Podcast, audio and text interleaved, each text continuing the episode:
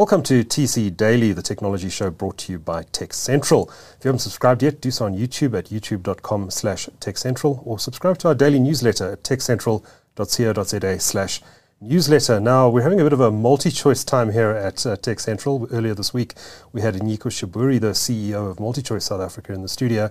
And I'm very pleased to welcome another top exec from MultiChoice, and that's Barry Dubovsky, who's Chief Operating Officer of MultiChoice Connected Video. Good to see you, and thanks for coming into the Thank studio. Thank you. Thanks for having me. Very exciting. Great. Now, Barry, uh, uh, in those few words, I think our, our, reviewers and listeners will have already picked up that you have an Australian accent. Correct. How did you end up working for an African pay TV operator? Great question. I had no idea what I was in for, um, but just mutual contacts uh, originally reached out um, from uh, businesses that I worked in in Australia, and mm-hmm. an opportunity came up to, to sniff out what MultiChoice was all about. And the, the comment was, you know, you're based in Dubai, you look after sub-Saharan African markets, and I was working in the in the digital space originally. And when you get a question like that or an opportunity like that, you immediately start asking more questions than the other person has answers around. Mm-hmm.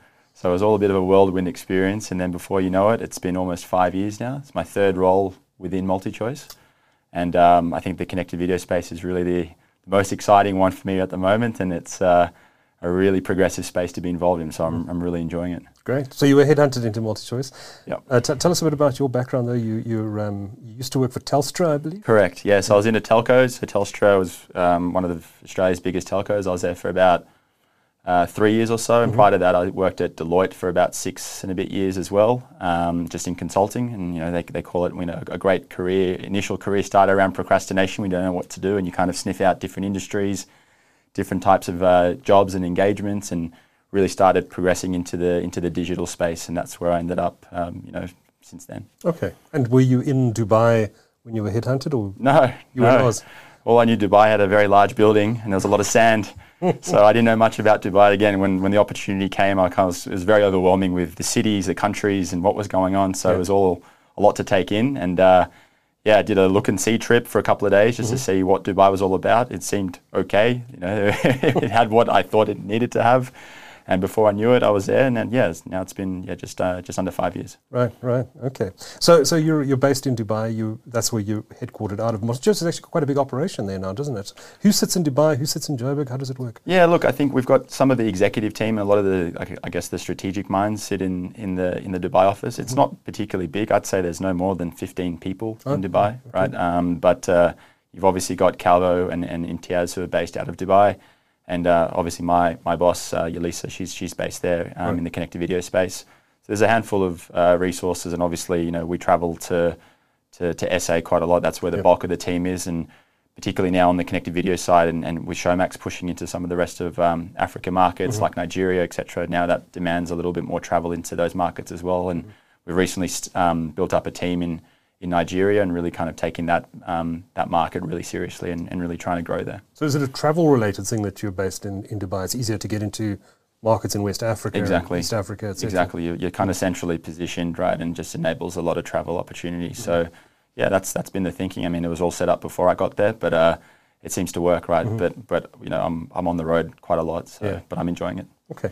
So tell me a bit about your role and your portfolio at MultiChoice. What does it encompass exactly? Yeah, so it's um, essentially looking after the operations of the connected video business, and um, essentially that spans both the DSTV uh, streaming environment, and what we're responsible for there is the product and then the engineering side of the equation, right? And then we've also got Showmax, obviously, and that's an end-to-end um, accountability, commercial accountability around that product, and you know ensuring the mm the growth and the subscriber, you know, objectives and KPIs and all that kind of stuff. So essentially the full portfolio there spans everything from marketing, PR, all the way through to product analytics, all those sorts of things. So it's a very busy mm. space, but uh, yeah, it's, it's, it's great. Yeah.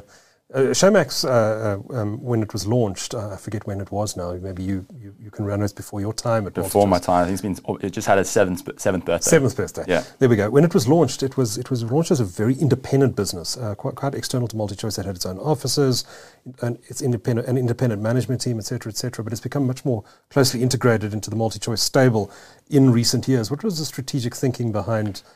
Sort of bringing it into the fold, if you like? Yeah, look, I think uh, it needed its opportunity to, to, to, to, ultimately come together as an individual entity and to kind of start up um, in, its, in its own kind of space. But we obviously recognise that there's a lot of opportunity to leverage the broader DSTV ecosystem, right? There's a lot of learnings working alongside a business that's been running for, for many decades. And, you know, there's a lot of benefit, I guess, being associated with, let's say, a bigger brother like, like the broader you know, DSTV yeah. environment. So it's something that we continue to, to work through and, and to think about in, in terms of, you know, marketing support, general experience around operating in markets like um, in Nigeria, which obviously, again, is – is quite different to where Showmax has historically focused. So we get a lot of insights working with our, I guess, our DSTV, our GoTV, and the broader multi-choice mm-hmm. ecosystem and those colleagues. Mm-hmm. So Barry, take us through, and we can get a little bit technical here because our audience is quite tech savvy. Maybe take us through what, what it's like, day-to-day operations of running a video streaming company. Yeah, look, there's it's a multifaceted space, right? I mean, we've got quite a sophisticated product and engineering space, right? And we're obviously continually looking at global trends in terms of where the industry is moving and exactly the type of you know focal points in terms of initiatives and transformative ideas that we can come up with and how we actually execute against them. I think we have to be very data led, mm-hmm. right? We always look at every part as a digital business at the end of the day, right? And some of the things that I'm particularly interested in is understanding essentially how our customers engage with our property, right? All the way through from signing up right? The types of payment options that they're using, mm-hmm. what the drop off points are across the funnel, all the way through to the type of content that they end up watching, mm-hmm. right? So everything needs to be supported by data, and that really does drive a lot of the transformative initiatives that we're looking at. We, as I said, we continue to look at best practice globally, and that infuse that, that ultimately infuses into the type of work that we do. Mm-hmm. It's interesting that um, I guess in, in streaming it's it's much more possible to know exactly what your customers are interested in, demanding, etc. Whereas in the traditional pay TV environment, I mean, imagine that's much more difficult. I mean, there's obviously Nielsen Research and all those other research companies that can then help traditional pay TV companies, but you have an amazing granularity of data in terms of what you can know about your customers. Does that inform your day-to-day decision making about what content stays on the platform, what you add, etc.? Everything is dictated by data. I think um, one of the big areas that we're really focusing in on is is content discovery. Mm right? And what we really focus on is understanding, you know, what time of the day customers are watching what, right? What kind of content appeals to them for different demographics, right? And and continuing to use, I guess, a lot of you know churn propensity modeling is something else that we particularly look at to understand, you know. What kind of attributes is a customer displaying before they end up churning, mm-hmm. right? So we're just continually getting smarter around our customer base, and we use that to inform all of our broader yeah. interventions. Right. You must be able to make some pretty accurate descriptions and, and know based on previous behavior of other customers that this customer there's a 80% chance that he's going to cancel in the next seven days. Exactly. And that also applies right up to the top of the funnel in terms of lookalike audiences and finding the best way to attract someone that they ultimately come into our funnel, become a customer. Yeah. And then those strategies are, I guess, you know, redeployed and mm. I guess continually finessed to get, you know, maximum subscribers coming yeah. through. Yeah, yeah, cool. All right, so let's talk a bit about 4K because that's uh, I think that's the exciting news. It's in multi-choice broadly, not just in Showmax. Uh, we had, as I mentioned, uh, Nyiko Shiburi in the studio, and he mm. spoke about the launch of of the World Cup on DSTV in 4K in November. But you're going to be doing the same thing on Showmax on your Showmax Pro tier. Uh, you're going to be launching also the, the, the, Football World Cup, the FIFA World Cup in Qatar, which runs I think from the um, is it the 18th of December? Sorry, the 18th of November to the 20th of December, or have I got it the other way around? I think, uh, is it the 20th now? They just moved it out. Oh, did they? yeah, but it's 20th, 20th of November. To 18th. I think so, somewhere oh, around right, there. Yeah, right. Correct. So, uh, obviously, a, a, big showcase that happens every four years. And uh, uh, you, you mentioned when we spoke a year ago that you were going to do it this year, and you, you I had to commit to you. You're on track to doing it. Um, we're just weeks away from the, the, the launch of the World Cup. Uh, what's been involved? Take us through the, the technical background in terms of what you've had to do to get ready for this. Look, I think it's all been focused around stability and making sure that the customer experience is is is, is optimized. Right. Mm. I think it's been a lot of reviewing around the performance of um, you know our existing environment and understanding how we need to fortify to mm.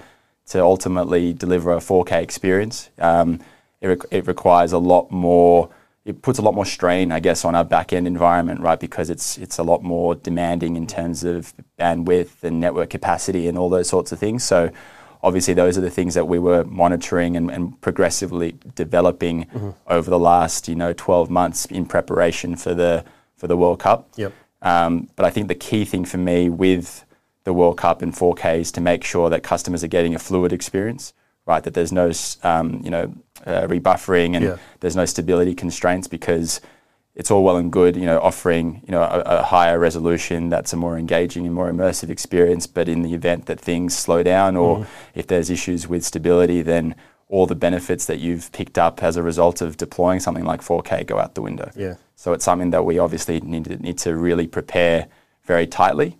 Um, and what we've been doing is running some kind of ad hoc tests behind the scenes mm-hmm. with the EPL um, recently. Right. Um, and just testing out our 4K capabilities. So, so far so good, and we're going to continue to evolve it essentially right up until the point that first right. games start. And there's going to be a lot of monitoring in place to make sure that customers are are getting a really good experience. Mm-hmm. Um, and you know, I think it's really exciting for us to to finally live up to those expectations. So has that, has that been internal testing you've been doing with the EPL, um, or have customers who've happened to tune in been able to get a 4K feed? They just read and realized Correct. it was there. Yeah, we saw we mm. saw customers. I mean, we obviously nothing was ever marketed, and it was just done very is- isolated, just to give ourselves a real life environment sure. test of of what it could look like when the when the World Cup mm. starts. And but we did see quite a few customers comment on social media and say, "Oh, I just got the the 4K feed for the for the football," and I think mm-hmm. it was really positive. So yeah. we can continue to to maintain that level of of positivity and you know really good experiences, then we're on to a winner.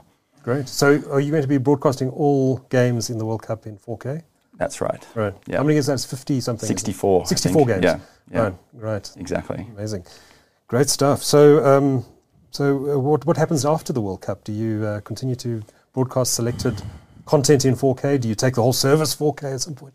So I think we obviously need to see how, how the World Cup performs. I mean, mm that's kind of a, a, pivotal moment to kind of define, you know, essentially how successful, um, hopefully, we have been, you know, delivering that service. And then obviously from there, we, we need to reconvene and then understand, well, what is our, our kind of a longer term play around 4K?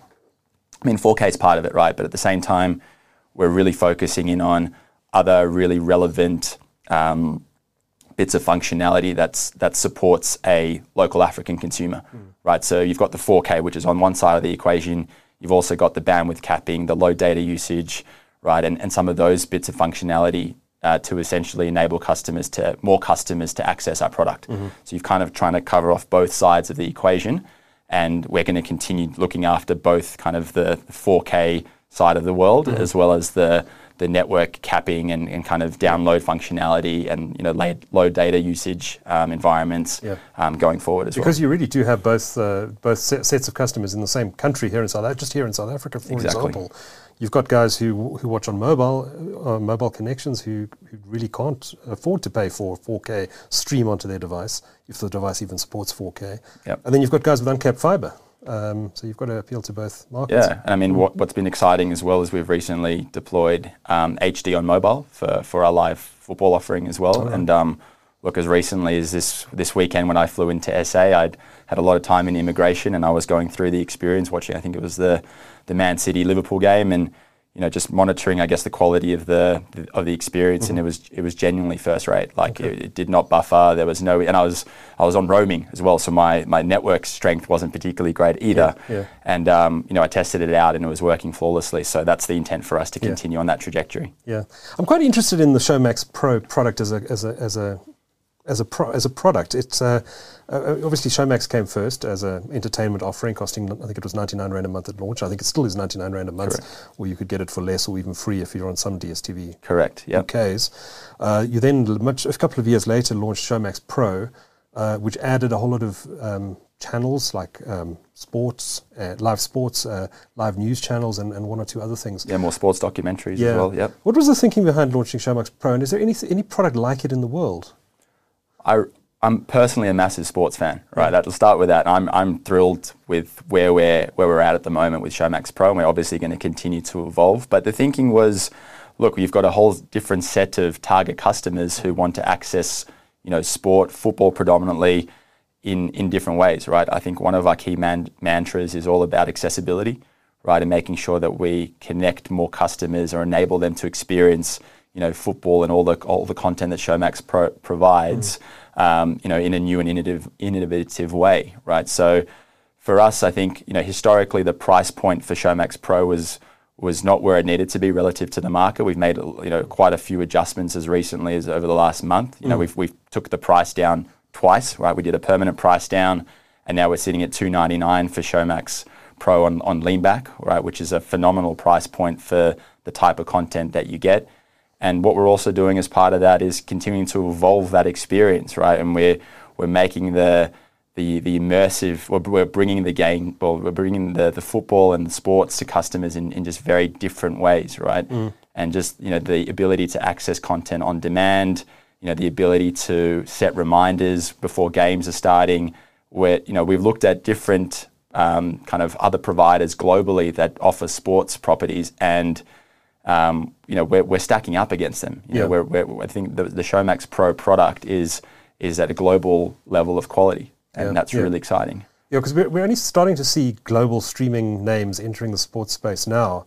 I mean, the biggest of them all, Netflix, isn't even in the live sports business. We've seen Amazon. I think Amazon was bidding for, for the Indian cricket rights yep. at, at one point. Yep. I'm not sure if they won won those rights. I can't remember. In some markets, perhaps. In some markets, yeah, maybe. Yeah. yeah. Uh, Apple was was involved in some bidding for for uh, some or other sports. I forget. Also forget what, what the details of that.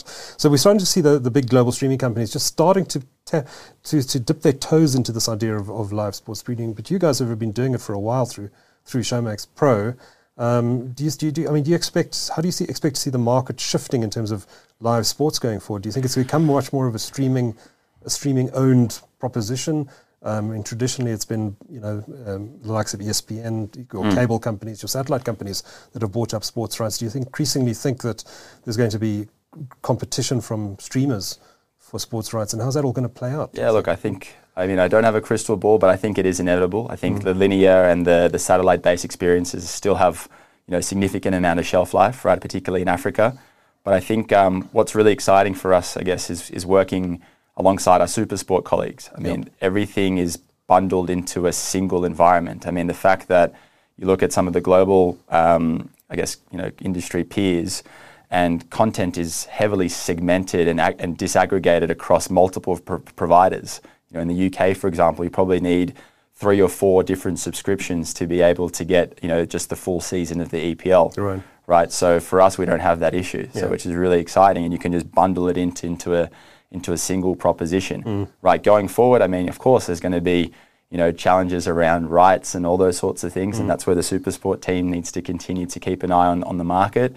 Um, but for us, I think the the the priority is to make sure that the uh, the digital and the the kind of the the product experience is effectively supporting the content that we have um, available by mm. SuperSport. Mm-hmm. Do, do you uh, does MultiChoice encourage competition internally? I know when, when Showmax was originally launched, I think one of the ideas behind it was to was to kind of foster this creative destruction inside the organization. To you know, here's a newfangled. Let's learn about it outside of the traditional mm. pay TV broadcasting mm. entity. It's now been brought into the into the fold. Um, but do you still encourage, uh, does, as an entity, does MultiChoice still encourage uh, competition between Showmax and DSTV? Um, and if, if there is that sort of competition, how do you make sure it doesn't become unhealthy? Yeah, look, I, I don't necessarily see it as, as competition. I think we we are very clear on kind of the, the delineation of our target markets, right? So DSTV has, has got a very specific focus around the types of customers that they're going after, right? right? Whereas on the Showmax side, we've got our own, you know, target segments and cohorts that we really want to appeal to, right? Mm-hmm. So you'll be able to see that going forward. I, I think in terms of the marketing and the positioning that we put forward around Showmax and, and, and Showmax Pro in particular. We've got a bunch of World Cup ads, you know, starting to, to hit, you know, on air properties mm. going mm. forward and billboards. And, you know, we've got a particular brand persona that we're trying to, to cultivate. And I think that will quite clearly delineate the positioning that you would normally see with DSTV versus how we're approaching it um, within, within a Showmax environment. So, I wouldn't necessarily say it's competition, but we, we actually do work quite closely together to make okay. sure that overall we are capturing the full market mm-hmm. and appealing to customers on their terms relative to both properties that we have. Understood. You, you touched on um, the fragmentation of the media industry and, and uh, um, the need for customers, you know, perhaps have four different services to watch different types of content. I'm fascinated how, at, at, how this is going to play out in the coming years, and we're keen to get a view from you on, on, on what consumers are going to demand going forward. Um, you know, at, at the moment, I've, I've, i just think of myself. I've got a smart TV at home. I probably have subscriptions to three or four, perhaps, perhaps even five or six uh, streaming services, which I which I fl- uh, uh, uh, switch between, but it's quite difficult to find the content I'm looking for. You tend to fire up one app and look around, fire up another app yeah. and look around. Um, how do you see this playing out going forward? Um, I know that um, when, when we spoke to Nyiko Shiburi a few days ago about uh, DSTV Glass, uh, a lot of the initiative there is about making content easier to discover. Um, what, what do you think of the fragmentation that we've seen in, in broadcast and streaming, and where's it going, and what's what's the ultimate solution to all of this going to be? Yeah, I think. Look, I think MultiChoice has got a very clear position as being, you know, a, a super aggregator, right? I mean, the reality is, as you say, the market is heavily fragmented, um, and the expectation is that's probably going to continue for some time. You know, there could be more convergence down the line. You know, I mean, I don't have a crystal ball, unfortunately, but I think that that would be inevitable where you have multiple different. Um, you know, content providers that exist in the market. I mean, as I said, when when I when I got here um, earlier in the week and, and driving around, you just see so much different entertainment options promoted on billboards and everywhere. Like you know, clearly, the entertainment wars are at our doorstep within South Africa, right? So I think what's most important for us, I think, is we obviously keep a pulse around the market and the new entrants and the type of content that's being, you know, promoted. Um, but we need to stick to our guns in terms of what's worked for you know multi-choice over over many years, Yeah. right? And continue to, I guess, adapt the quality of the content that we're um, pulling together, but presenting it in different ways. And I guess that's really the the genesis of you know, or kind of the mantra rather of of what Showmax and Showmax Pro is from a sports perspective. Before I let you go, Barry, uh, I'm, I'm, I'm asking you to do a lot of prognostication today. um, but uh, I just wanted to ask you about where you see the future of video entertainment going. Um, we've seen the rise of streaming in recent years has challenged the business models of traditional pay TV operators, um, and you know that's going to continue for, for, for the foreseeable future. But um, particularly, I think in the African context, what is this? How does this play out in the coming years? Does streaming eventually replace traditional cable or satellite-based uh, pay television at some point? I'm, I'm, I'm looking way into the future now. Say 10 or 15 years from now, will Africa take much longer to get there? Where do you think this is all headed? Yeah, look, I think it will take time, right? I think both business models uh, have very much got you know significant shelf life. Obviously, the streaming space is is I guess the new kid on the block, relatively speaking, right? And that's something that we're continually learning and exploring as to what the, what is the best way to deliver content this way, right? We still see across the continent that you know data in some markets, in particular in rest of Africa, data is still a massive blocker, right? Everyone's on their phone though. Everyone is on their phone. I was in Lagos um, about a month or so ago, and everyone's on their phone. So we know that you know the we need to tap in into into that space. But The there are challenge is it's text though, not it's WhatsApp Exactly. and that sort of thing, not, Exactly. not video, which is exactly. very data hungry. But I guess the point is is going forward into the future. Um, you know, the expectation is that data will become more accessible, right? One thing that we continually look at is is relevant partnership opportunities as well to, I guess, reduce some of those barriers to entry for customers. And I mean, we're ultimately looking at the opportunity when we can unlock the broader market, Yeah. right? And when that becomes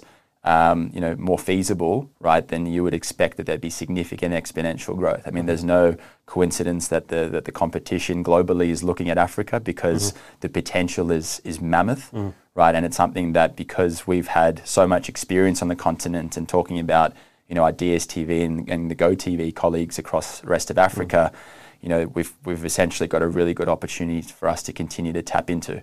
So going forward, I think you know streaming is definitely a, a big part of the future, right? But it's it's ultimately how we can see or how we can you know foresee some of those broader barriers to entry progressively you know eradicate or become less of a of a, of a hurdle, mm-hmm. and and then you know we're expecting you know significant exponential growth. So we need to be ready when that opportunity comes. Right, right. Well, it's been great to talk to you, Barry, and for your insights. Thank you for your insights into uh, the world of connected video. And I look forward to seeing the World Cup in 4K. Excellent. Thanks for having me. Barry Dubovsky, Chief Operating Officer of MultiChoice Connected Video. Thank you for your time. Thank you.